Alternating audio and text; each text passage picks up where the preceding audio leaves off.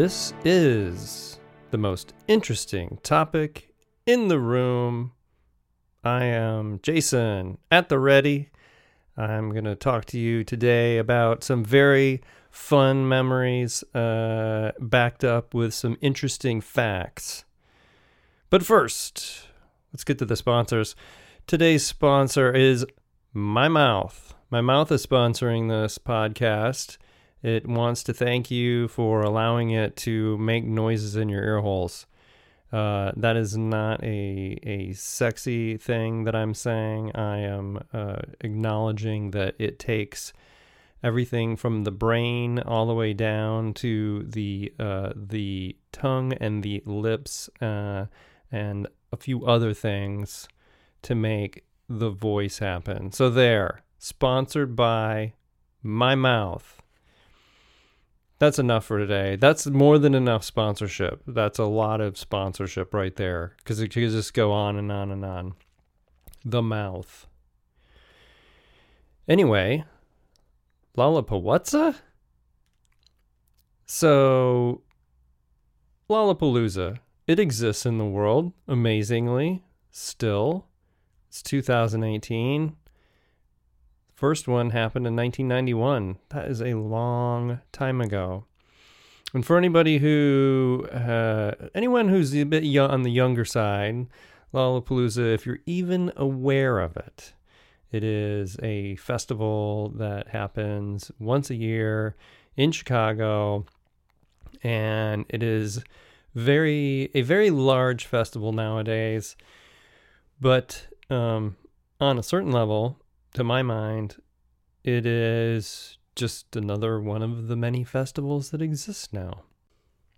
So I don't really have much to say about Lollapalooza in its current form.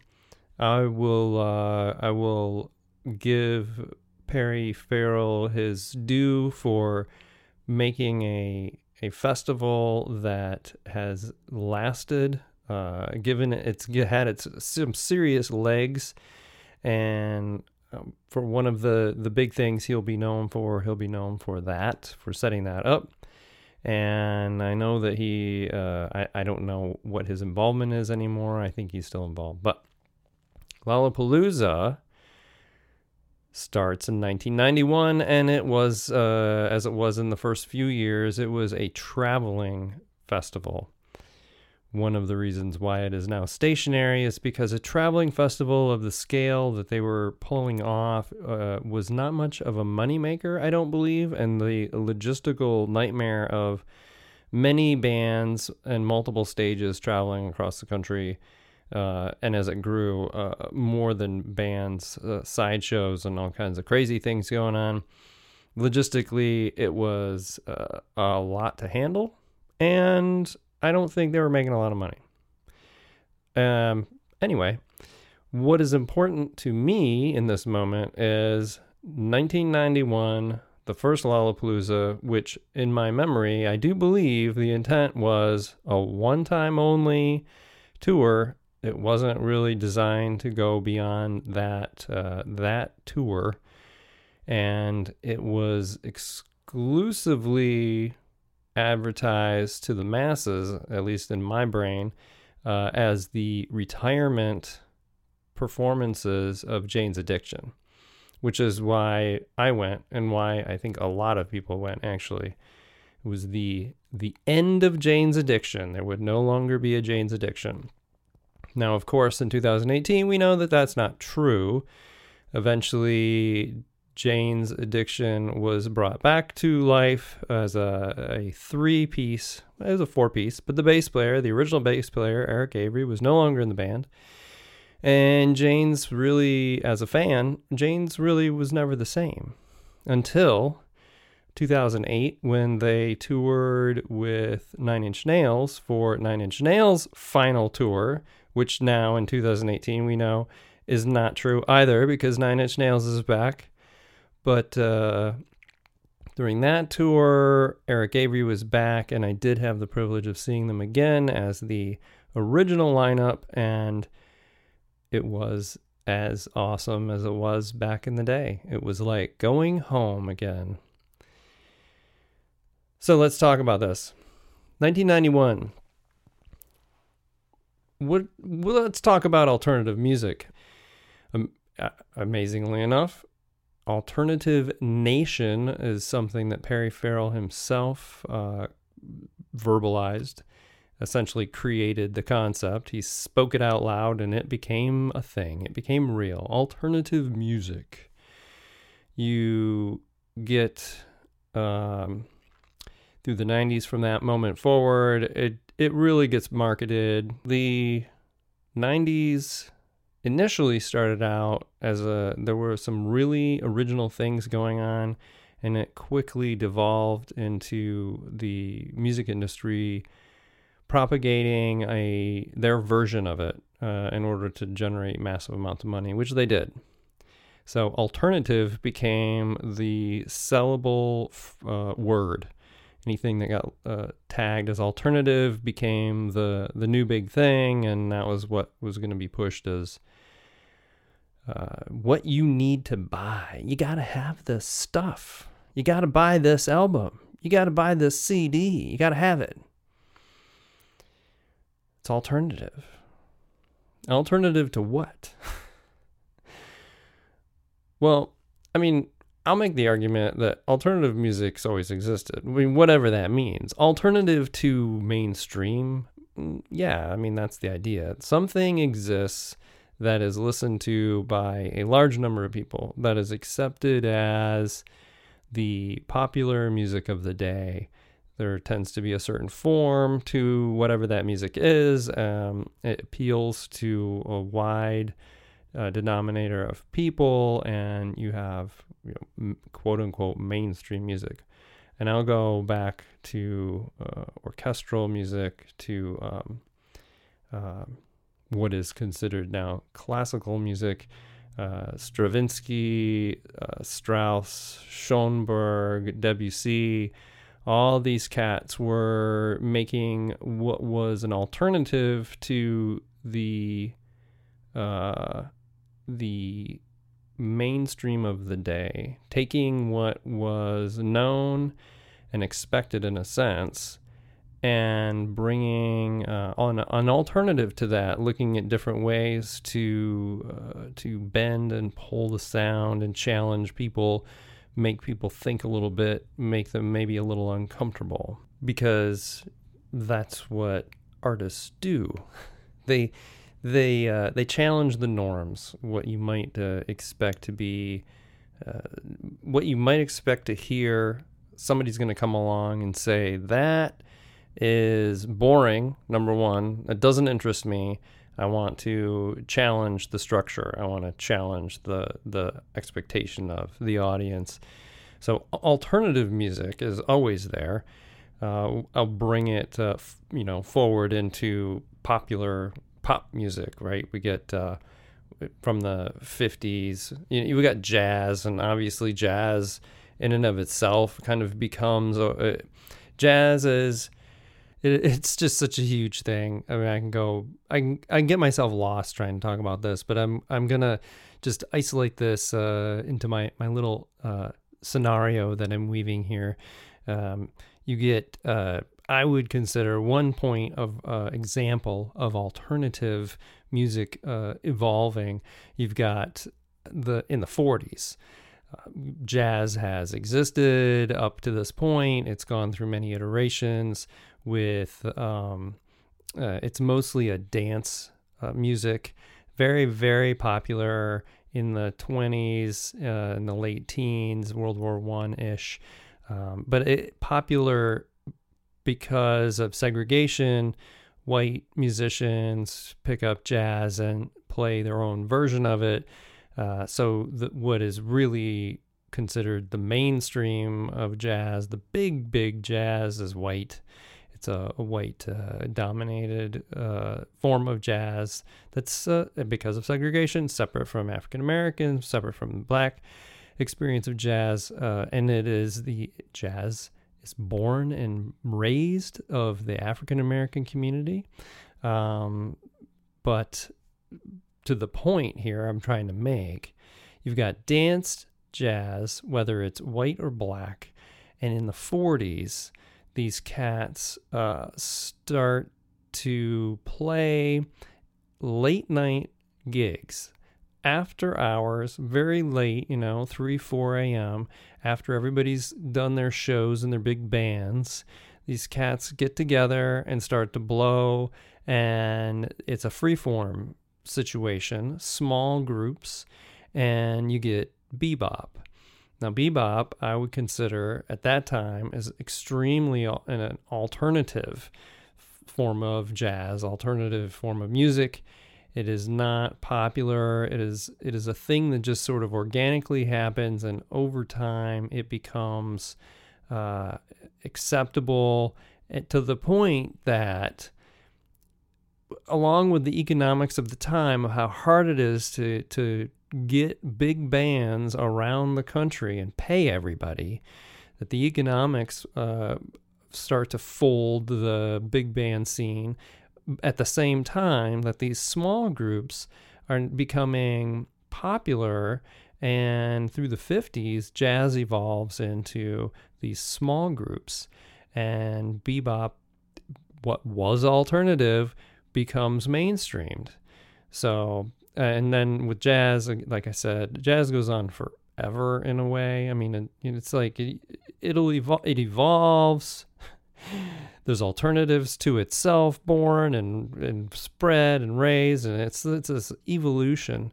Uh, but i think the the most salient point that i could pick for jazz is that in the 40s big band dance swing turns to bebop small group very experimental and and and that, then that's the jazz so within uh, rock and roll, we, you know, in the 50s, you got rock and roll, and in the 60s, it evolves, but uh, it's a very interesting time. Uh, alternative music at that point, I'm going to lay uh, a big one on the Velvet Underground.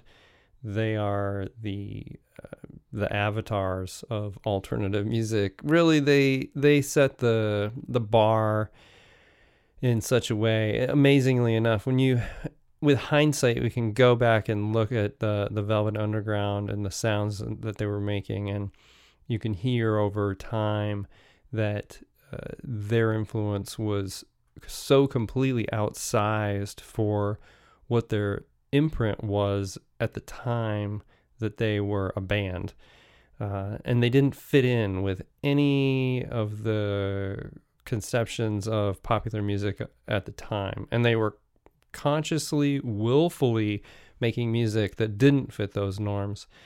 Uh, one of the most, uh, well, not one of the most, but one of the members, um, John Cale, is a very important uh, player in there because he comes from he brings he brings the viola, and he's coming out of uh, the out of a, a group in New York in the 60s called the Dream Syndicate, led by La Monte Young, that was uh, experimental, avant garde, uh, doing a lot of uh, drone droning of instruments. You know, you're taking an instrument and instead of playing a melody, you you you know you hang on one note. What happens when you hang on one note for an hour? what does that do to somebody? What does that do to the listener? What does that what does that do to your brain? Uh, some people would just say that's it's nothing. It's not music. It's boring. There's there's nothing there. Others would say that it is it, it evokes a dreamlike quality. You get lost in something uh, in the sound itself, and uh, as you listen to a single tone over time, obviously that tone is going to have different nuances to it depending on the um, the the intensity at which that is played or how light it is played. Uh, you can easily start to hear uh, subtones uh, arriving into your ears, whether they exist or not. And as time goes on, if you really are listening, you can get uh, your brain will take you on a journey at that point. You, you the, your focus uh, starts to maybe wander a little bit. um, and a single tone can uh, can guide you out into um, into a, a, realm of consciousness that you wouldn't necessarily uh, reach if you were just listening to a pop song. You know, it's going to go beyond, if you're into this kind of thing, it's going to go beyond a, even a pleasurable listening experience, maybe. It's going to get into your chest, you know, like the sound of it. It's going to get into your, going to get into your brain in such a way that it kind of nullifies uh, your thinking patterns creates kind of a blank space. In a sense, it's like an, an oral uh, version of a uh, meditative state. It can put you into that space. So you get the Dream Syndicate and you get John Cale coming into a, a group of miscreants, uh, you know, with Lou Reed and Sterling Morrison. And uh, um, there's a, there's a, there's a collision that goes on in that group of taking basic rock tropes and mixing in the the tonal attack that uh, Cale brings, and uh, and add to that, uh, Moe Tucker is in this band. Uh, she's she's the drummer, and she's not a drummer. Her brother was a drummer, but she had uh, an approach that was extremely primal, really uh, stripped back, and uh, it it in it in itself doesn't sound like any kind of rock drumming when you add that to Cale's uh, tonal attack and uh, her stripped back thumping of the drums uh, or the single drum that she played. and um, you really get a sound that didn't that you get a sound out of a band that didn't sound like anybody any other band at all. So you've got that.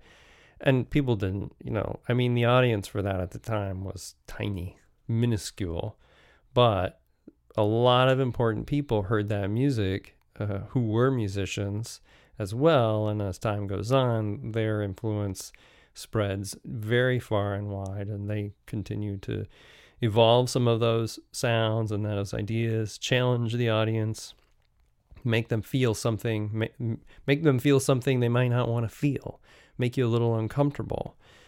Um, you get, I'm going to throw Frank Zappa into this mix, the Mothers of Invention.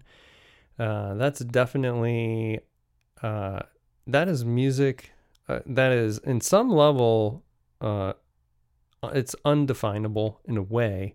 Uh, you can define it, but I think the initial sense of oh, it's psychedelic music or it's something, you know, it's like that's all it is, or they're trying to do something to make your, you know, make you feel like you're on acid or something. But those guys were way beyond that. Actually, Zappa was, I mean, Zappa didn't do drugs, and that his intention was not to evoke an acid state in his audience. It was to challenge their preconceptions of a performance or preconceptions of what a musical uh, structure could be, uh, what a song could sound like or or should sound like, um, while having a little fun with it. You know, I mean, if you're into if you're into Mothers of Invention, uh, there's a lot of fun being had, and you can uh, explore a lot of different sonic palettes with the with those cats, and um, they get way way out there, but it's all very orchestrated and organized, and that's very very alternative, way alternative for even the the time of the music that was being made at that time when psychedelic music breaks out all over the place and uh, there's a real challenge to what rock and roll is. Uh, the earliest Pink Floyd uh, sound, like that, that music doesn't sound like anything else. It's rock and roll based, but they're taking instrumentation, they're taking uh, sound effects, and they are running them they're running their instruments through these uh, effects processors or whatever they had back then not even a processor just they're they're manipulating their sound and then they're making uh, structure song structures that are uh, totally different than pop a pop structure in the sense of it, they elongate everything. So now this and and the Pink Floyd, the original Pink Floyd, the Pink Floyd sound, they really they were trying to evoke an acid experience in you because at the time their audience was all on acid. So the, it's sort of a feedback loop in a sense. They're taking acid and making music for people to take acid and listen to. As uh, the great Spacemen 3 EP is titled Taking Drugs to Make Music to Take Drugs to. That's pretty much what the original Pink Floyd was. Um, but totally alternative, very, very out there. A uh, real exploration of sound, changing what the expectations of uh, audiences uh, could have, what you might uh, expect music to be. Uh, New York music in the 70s, just the New York scene at that time with Patti Smith breaking out, television, all these different bands, this general sound, the, the sound that was occurring then, they were off the radar. They were not a part of popular music in the 70s, what was uh, on the radio. And uh, they, you know, they eventually became what was on the radio, but it was a distinct alternative. Uh, kind of, uh, there's punk in there. They're like generating. The punk music really starts in New York, and then uh, the seeds of that explode in England, and then you get punk music there, and and that's an alternative uh, in and of itself. Uh, English punk, British punk is an alternative to the music of the day. There's such a reaction to the the music, the what was popular in the 70s. People stepping back saying, "We want to rock and roll." It used to be rock and roll, and now it's just these big uh, prog rock acts, and we don't, we, you know, or and then evolution into dance music and disco and all this stuff. We don't want any of that. Where's our rock and roll? We're gonna make some rock and roll. We're gonna scare people. So, New York in the '70s also.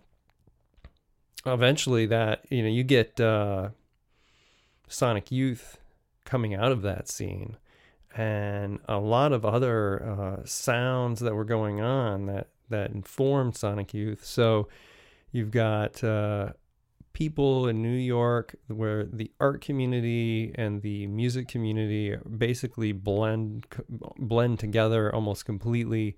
So music is being used as a means to make art, sonic art, uh, art that uh, can make you feel uncomfortable, art that's in your face.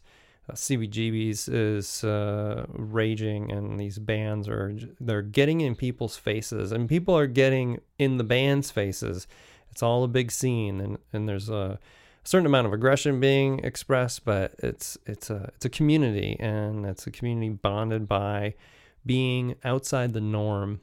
So you have this alternative music, punk rock in America in the late 70s, leading into the early 80s, evolves into American hardcore. You have hardcore punk, and um, that is definitely an alternative again to what is ma- the ma- the mainstream of the time. It also, as with uh, the original British punk, uh, American hardcore is overtly political. Unlike the British punk scene, American hardcore uh, took the uh, opposite avenue instead of going down the path of nihilism and uh, destruction, and what eventually became self destruction, embracive, uh, being, you know, wasted, drinking a lot, or being on drugs, you know, speed and all this crazy stuff. A lot of the uh, a lot of the hardcore punks went the opposite direction and became straight edge. They uh, uh they refuse drugs and alcohol and you know vegan veganism breaks out in that scene and they get i mean hardcore not only is it a sound uh, super fast and really intense music uh, that you can lose yourself completely to if you're in in the, the crowd uh, the which is where slam dancing evolves from. But uh, I am, you know, you're hardcore because you're not uh, going to eat meat and you are not going to uh, embrace uh, derangement of the senses. You're going to embrace a clarity of the senses, an absolute focus.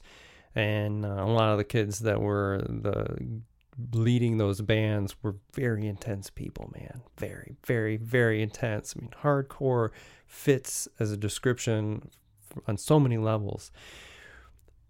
But at the foundation of it all, uh, they were they were political and they were uh, opposed to Ronald Reagan, and you got Reagan in the 80s and the uh, embrace of this dream of the 50s, and everybody's gonna get real squeaky clean and make a lot of money, and we're all gonna be the same, and we're all gonna buy all this stuff, and you know everything's gonna be amazing. And the hardcore punks were like, no, no way, not happening. This is a big, this is a put on. This is a, a mind screw. You guys are coming in here trying to make us believe all this stuff, and we, you know, we've lived in the world and we know that this is a lie, and we're gonna put it in your faces as much as possible. I don't know how aware uh, Reagan or any of the conservatives were of uh, American hardcore, but uh, they were, you know, American hardcore bands were raging against uh, the conservative takeover of the of the country, and it is in all forms and fashions alternative. It is an alternative music to the mainstream, and if you're you're a part of that crowd, it is a community, and it is uh, it, it's relatively small, but uh, you are you're a part of something, an alternative to what is expected and accepted. And I'll go another heavy metal. Heavy metal, uh, at its most pure form, is alternative music. I mean, you know, that you get Black Sabbath making music and it scared people. That was not accepted as music. you know, like that was a threat and all the metal that comes after that that really embraces that uh, darker edge and kind of uh, embracing darkness and scaring people uh, that's where metal you know in the late 70s into the early mid 80s uh, it really was a challenge to society to the they weren't political they were just, it was more of a social challenge. It's like, this is us, this is our music. We're really angry, and we are going to rock harder than anybody's ever rocked before with the heaviest sounds of all time. And uh, it is not, it is not mainstream. so, you know, which is interesting because at a certain point metal starts to get uh, it gets popular enough that the record industry starts to try to make its versions of it right? Okay so this sells so let's do a little of that and uh, we're giving you money all right. Well okay now we got you on the hook with a contract. We need you to do this and we need this kind of song. And this sells a lot and eventually you start to get you know the hair metal bands out of la it's a lighter metal that uh, starts to become predominant and heavy metal becomes just like unfortunately at that time it becomes a caricature of itself and then you get ballads and ballads. Everybody's got to do a ballad now and everybody's going to make so much money because the ballads were what were selling, and now you got the young ladies who are really into the ballads, and you can sell so much more music. And it really, it went, it went from alternative to straight down the center mainstream. It became the mainstream, which is an amazing thing. Now, what is really interesting about that is as hair metal, quote unquote, uh, LA style sound metal became the mainstream, you get a backlash against that. And there is a a breed of music being played on the margins that is going to uh, be ultimately it, it's going to come and it's going to wipe the hair metal out.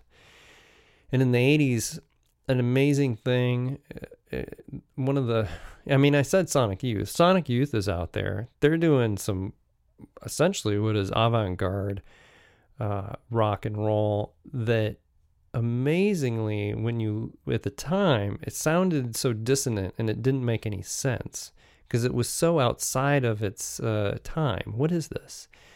By the time the 90s happened, it's amazing how you can put Sonic Youth into a context suddenly because the sound became uh, acceptable and a lot of other sounds of bands uh, had broadened the palette of what music uh, popular music could be or was accepted to be. And suddenly, when you go back to Sonic Youth in the 80s and you listen to it, in hindsight, it's like, oh, yeah, well, that's the sound of the 90s in a lot of ways.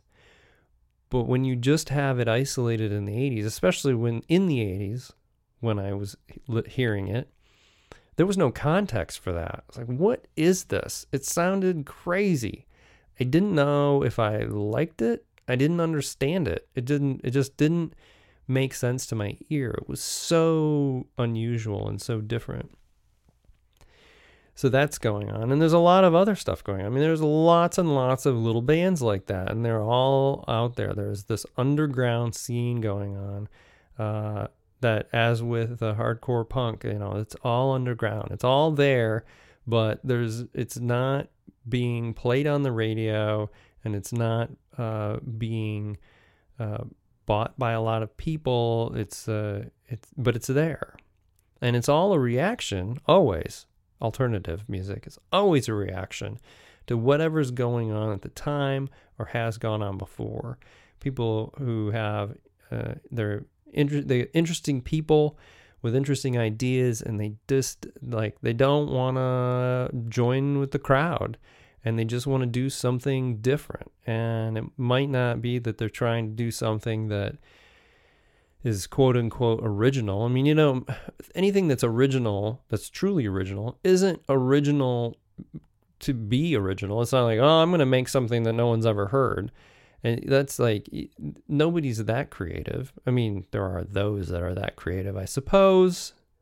But for most people, especially like in the rock and roll world, you're picking up some instruments and you're starting to do some weird stuff to it. And like, I mean, Sonic Youth, they're doing all this crazy tuning and they're like sticking um, screwdrivers and stuff in the strings and you know they're doing all kinds of really weird things to their instruments to make sounds that a guitar isn't necessarily designed to make. So you're now expanding the palette of sound and thereby creating something original.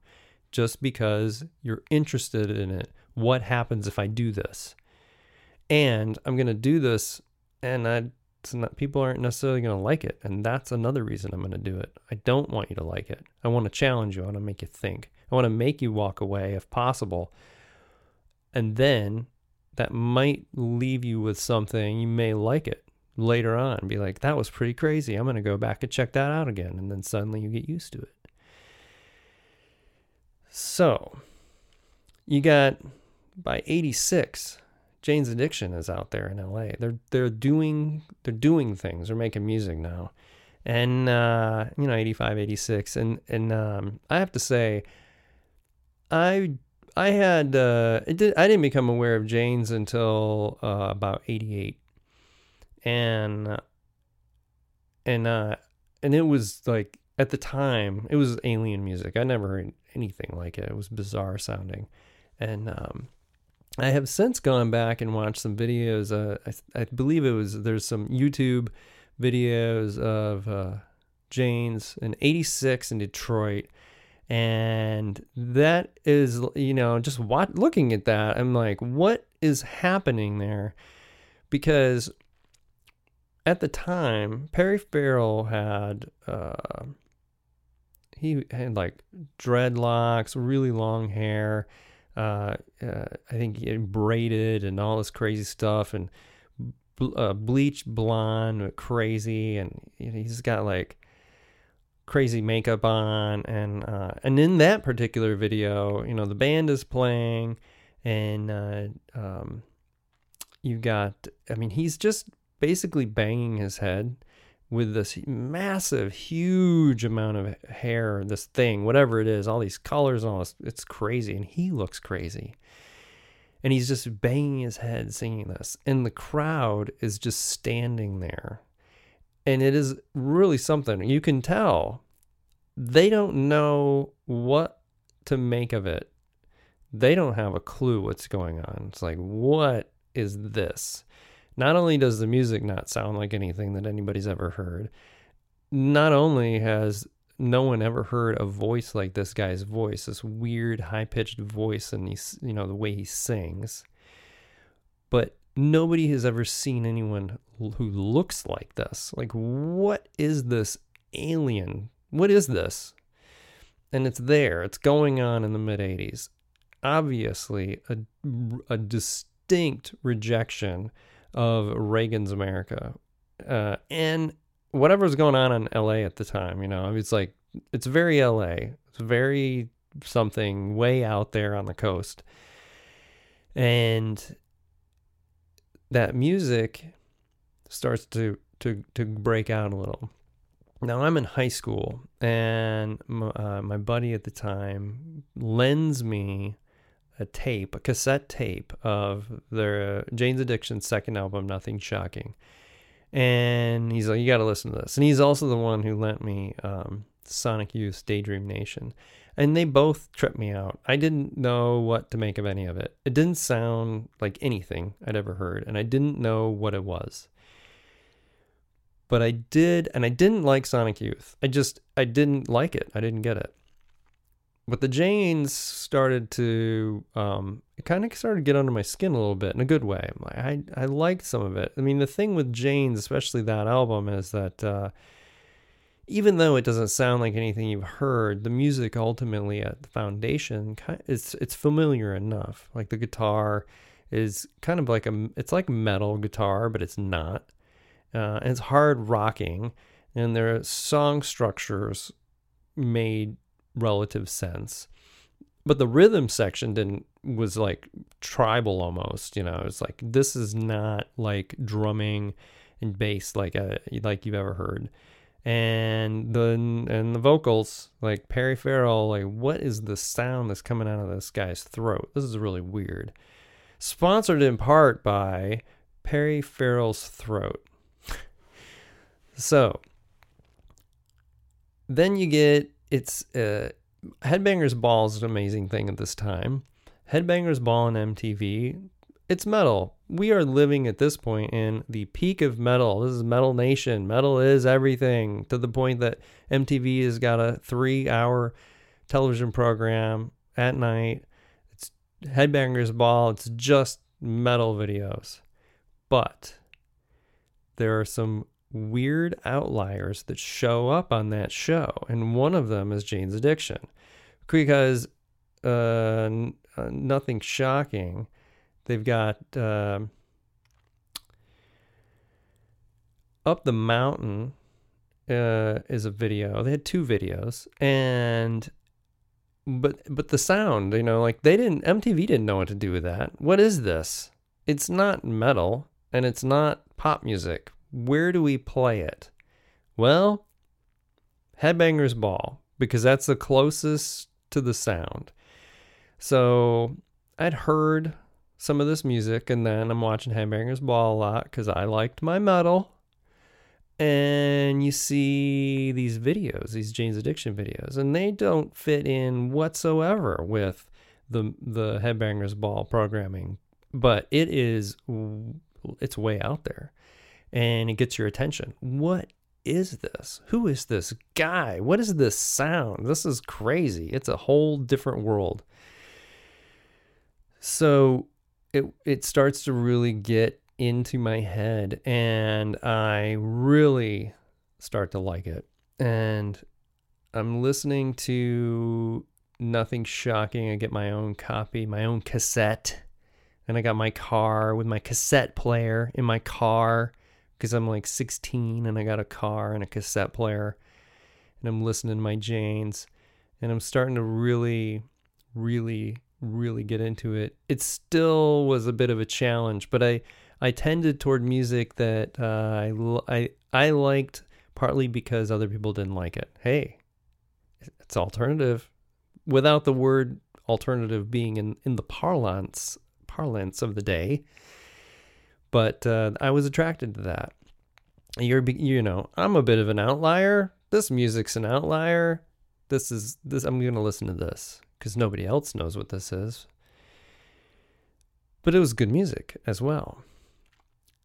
As the time's going on, you're getting uh, you're getting another album. Now I'm really excited, and they're breaking out. Jane's Addiction is really starting to break out, and uh, they have Ritual de lo Habitual. Their third album comes out, and they just they crack open. It's crazy. It's really amazing how about 1990 is when it comes out. They break through the mainstream and into the mainstream, and the videos on MTV are being played. Uh, Stop is popular, but uh, Been Caught Stealing just exploded all over the place. And they're suddenly really getting big.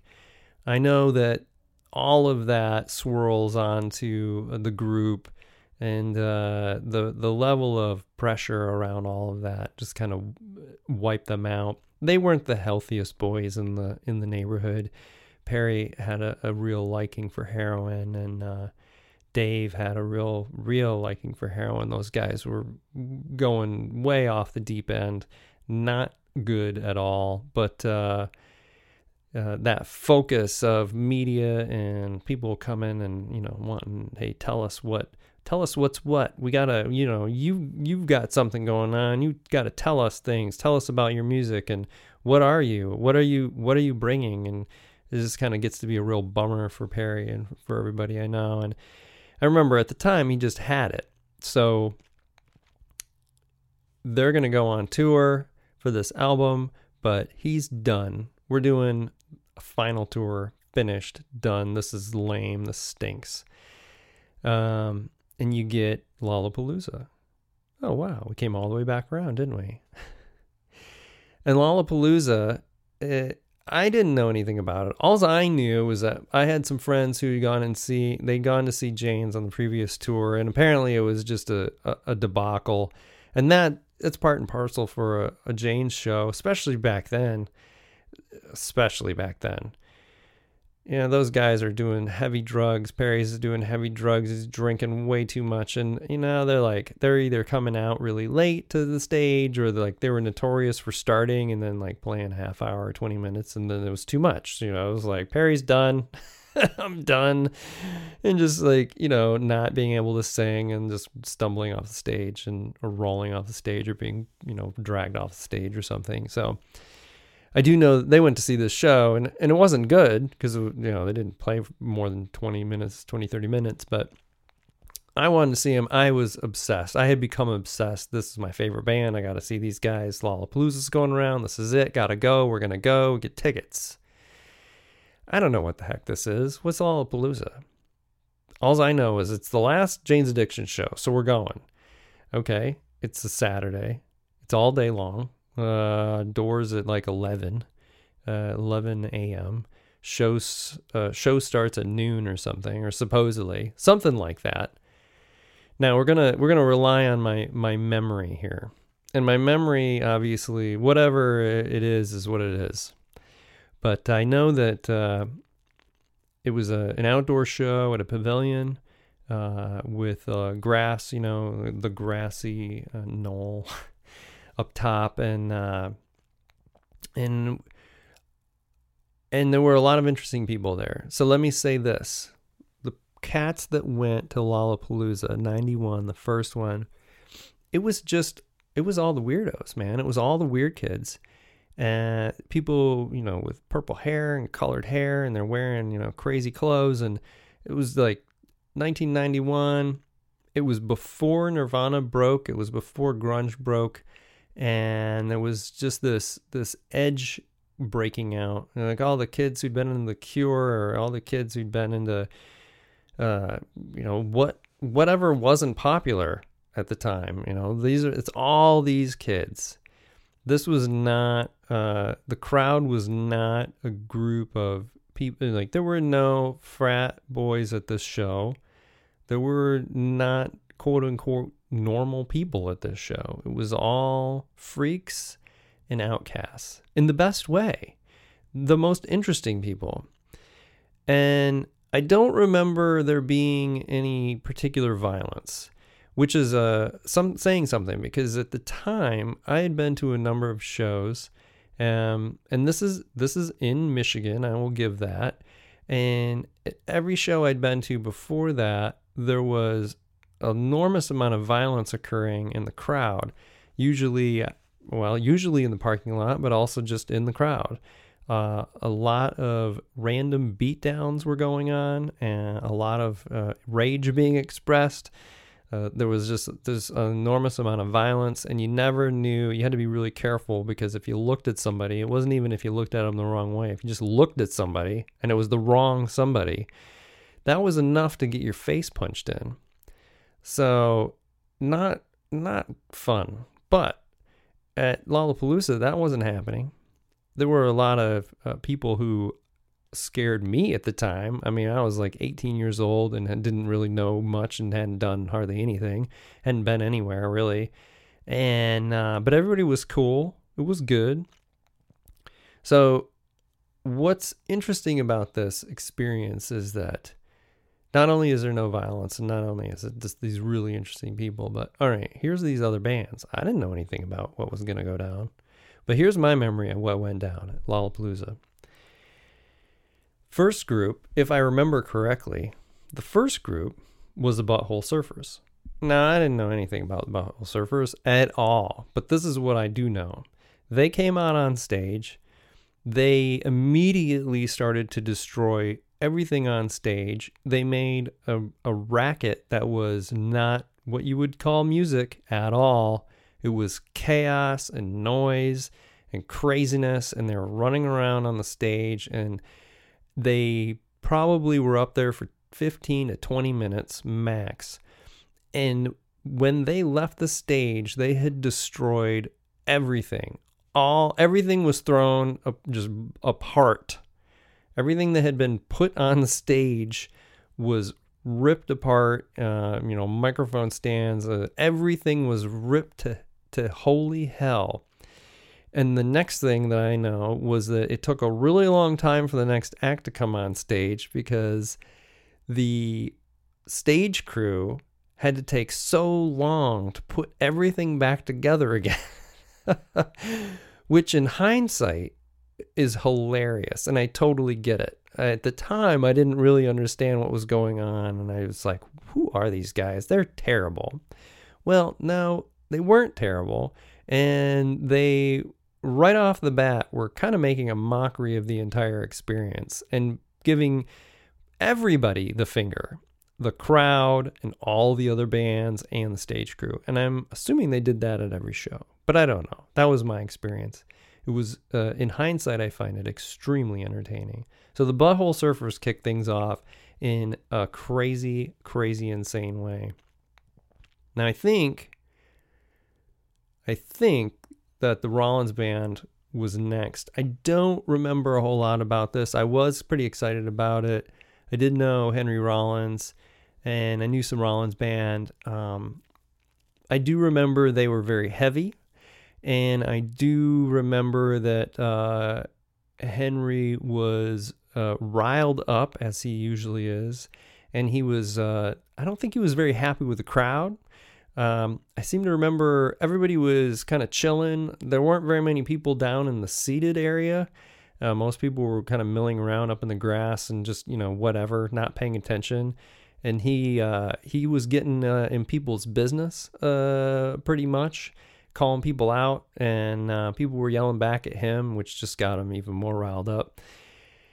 And uh, and I say, you know, it wasn't a violent crowd, but there were people in that crowd who were definitely tough, and they were, uh, you know, I mean, even Henry Rollins. I remember there were people he's going at people in the crowd and they're just going right back at him you know it was like whatever you know fingers are flying uh, expletives are flying people are getting you know riled up and henry henry uh, kicked it out it was good but i don't have super great memories about it so it wasn't like the most amazing part of the day and then you got uh, nine inch nails played uh, on the first tour and I liked that first album, Pretty Hate Machine. My buddy in high school had uh, just picked it up randomly. He was a big one for buying albums based on names.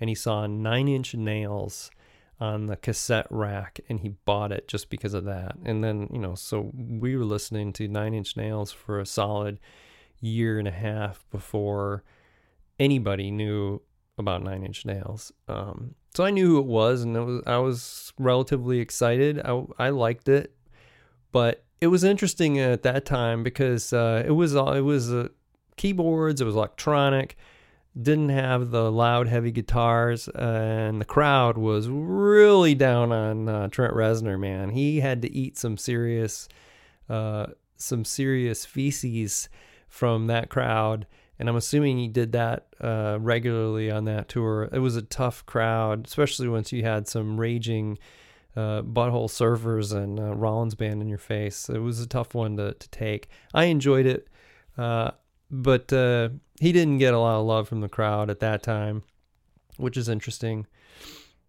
I think the next thing that happened was Ice T came out and he uh, he did a little bit of rap but uh, Body Count was uh, there, his band, his hardcore band, Body Count, and they just basically blew the doors off everybody's brains.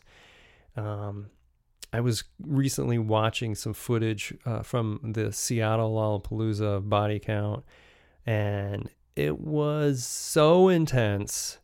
Um, and it made me remember, yes, it was so intense. You got these really big black guys from LA and uh, they're they're dressed in the in, you know they're dressed in the hood style but they're playing hardcore punk music and it was just it was like so up your butt and intense to have those guys pounding that in your face a bunch of white kids it got people really excited and uh, they did "Cop Killer," which uh, was a very controversial song at the time, and I think it probably still is. And that was really intense. People got really excited. That was a, a highlight of the day. Body count. It was a really, really magnificent thing to see. Very challenging. Living Colour played. Honestly, I don't remember anything about Living Colour. I used to like Living Colour a lot, but they were pretty incongruous on that bill, and the crowd wasn't really down with them at all. I think they were taking a lot of eating a lot of feces as well from the crowd. They were they were, uh, but Living Colour was pretty interesting. Like they were way out there too. These uh, these guys, black guys, playing the music they were playing, and it was a really complex kind of music. It was it was really good, um, but the crowd wasn't really digging it. It was a little too light for what had already happened. Um, and you get uh, Siouxsie and the Banshees, and uh, that was a, a, highlight. People were really digging that. There's a lot more people in the crowd, and I remember distinctly that um, the, you know, actually the problem in the crowd was not amongst the crowd themselves but it was security, as so many times. Security. When there's no problem happening, and then you get these cats who are running security and they start making trouble. It's so annoying when security makes trouble. They're there to, they're supposed to be there to, you know, protect the peace, essentially, protect the artists. But you know, it depends on the scene, it depends on the venue down in the seating area, people were supposed to be in their seats, not in the aisleway. But you got all this really interesting music and it's rock and roll and it's exciting. And then you get people breaking out uh, the seats and they're going down the aisle and they're hanging out at the front of the stage. Well, security was just making a big stink about that. They were not into it. And they're getting rough with people, you know. these big guys, you know, big white guys, big black guys, and they're just like big guys, and they're super imposing, and they can impose their physical will on everybody, and they're being violent. They're being violent. And I remember uh, that was happening during Siouxsie and the Banshees, and Siouxsie stopped the show and started um, yelling at the security guy. He was a huge black guy, this big, big dude. And she just starts tearing into this guy, you know, about, you know, disrespecting the crowd and like back off and, you know, why don't you sit down and all this. And this guy just stood there and talked smack back to her and, and just stood his ground. I mean, he couldn't do that. And uh, but she had a whip, you know, she had like this big bull whip that she's walking around on stage with, and she's all in leather, and she's Siouxsie Sioux, you know, she's not gonna take anything from anybody. No smack talk. And uh, yeah, I mean, she made I can't remember it anymore, and it really bums me out. But she used to be called like the the queen of uh, something, or you know, the the the it had to do with the whip. And she's whipping the whip around and you know she's talking about how she's not called you know the queen of the whip for nothing or something like that. And and this security guard standing there. He didn't look very impressed to me but she just was you know she just kind of really everybody was cheering so she pretty much had owned that guy and uh, and she was on stage and she controlled the scene and he wasn't going to do anything about it that was an interesting moment. Stop the show. Get down on security, you know, let the kids be kids. Stop being such a jerk. And then and then we get to Jane's Addiction. Now let me say this, Lollapalooza was really long. Like there wasn't anything else. There was one stage, there were there weren't any, you know, like there wasn't the circus sideshow, Jim Rose sideshow, like there was a, later events. There wasn't anything else. There was just the stage. And in between acts there was big gaps and it was real boring you know like there was only so much to do. And uh, it was all day. I mean i think we you know we're there at noon and the show ended after 11 at night. That's a long day. And there's only a handful of bands that played but there were some really long you know you're like 45 minutes to an hour in between bands depending on the setup and all this stuff but we get to Jane's and uh, it's getting uh, the sun's going down and Jane's is coming out and everybody's there for Jane's and it was it was raucous. It was a it was wild and it was really good. Uh, they were really good. It was everything that you could want. Perry, uh, being in Michigan, Perry had bought a hunting uh, uh, the what hunters wear in Michigan, the big orange hunter's uniform uh, you know, the whole thing. He was wearing the whole thing. it's the middle of summer. And he's up there. And, you know, I was way in the back and I could see him, which was the whole point that he was wearing it. But that was funny for a while. And then, you know, while he had it on.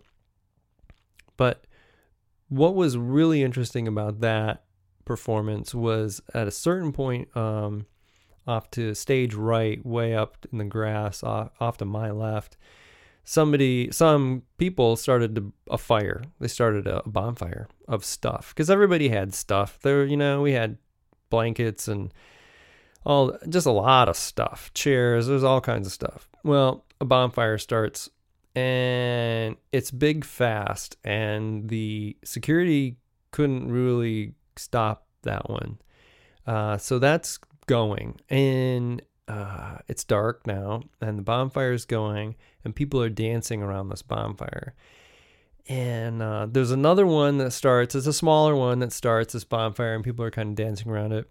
But there was a moment where in between songs perry made a comment about it how he's really digging the fire and that really set people off. Suddenly there's a whole bunch of bonfires starting out on the grass the security's got you know starting to get involved and trying you know they're getting some of it knocked out and stuff but the original bonfire just got bigger and bigger and bigger and more people and it was this this whirl of people going around in a circle dancing. And it was the most tribal thing i've ever seen. It was really a raw experience. People were just bouncing around this thing and they were feeding it with everything more and more stuff. It got huge. I mean the flames were way over people's heads. It was a really big bonfire. And that went on all the way into the end of the show. that never stopped. Security was never able to get control of that situation over there. And I do remember when we were leaving, I was taking a look over there. It was astounding what had been burned over there. You know, there's chairs and all this stuff. They really made a mess of the scene. But it was so cool. It was a very exciting thing. So, I've now gone off about my Lollapalooza experience. What does all that have to do with everything I talked about before with alternative music? Well, this was the alternative music uh, bomb right here. This was actually the end of alternative music up to that time. Even though uh, history shows that it's the beginning of alternative music, uh, and at the time it was sort of touted as the beginning of alternative music because what happens right after that is Nirvana breaks out and Seattle Sound breaks out and grunge happens and metal dies and then you get Lollapalooza 2 and it's all grunge and and but Lollapalooza just grows into this thing that's really what's the popular music of the time.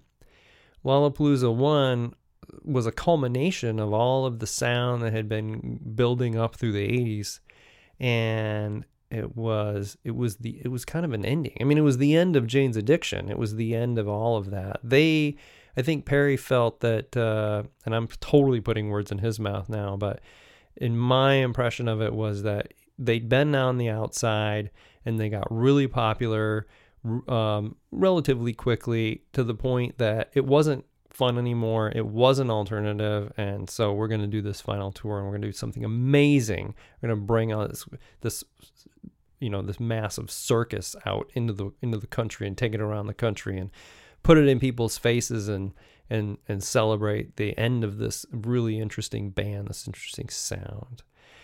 So you've got uh, you've got what is the end of the, the, the what was the alternative sound of that day, and, that really happened before alternative became a marketable phenomenon. As soon as the interesting stuff bubbled up, there was very quickly a marketing campaign that grabbed a hold of this. And, uh, you know, Perry Farrell uses the word alternative, and I believe he he describes an alternative nation.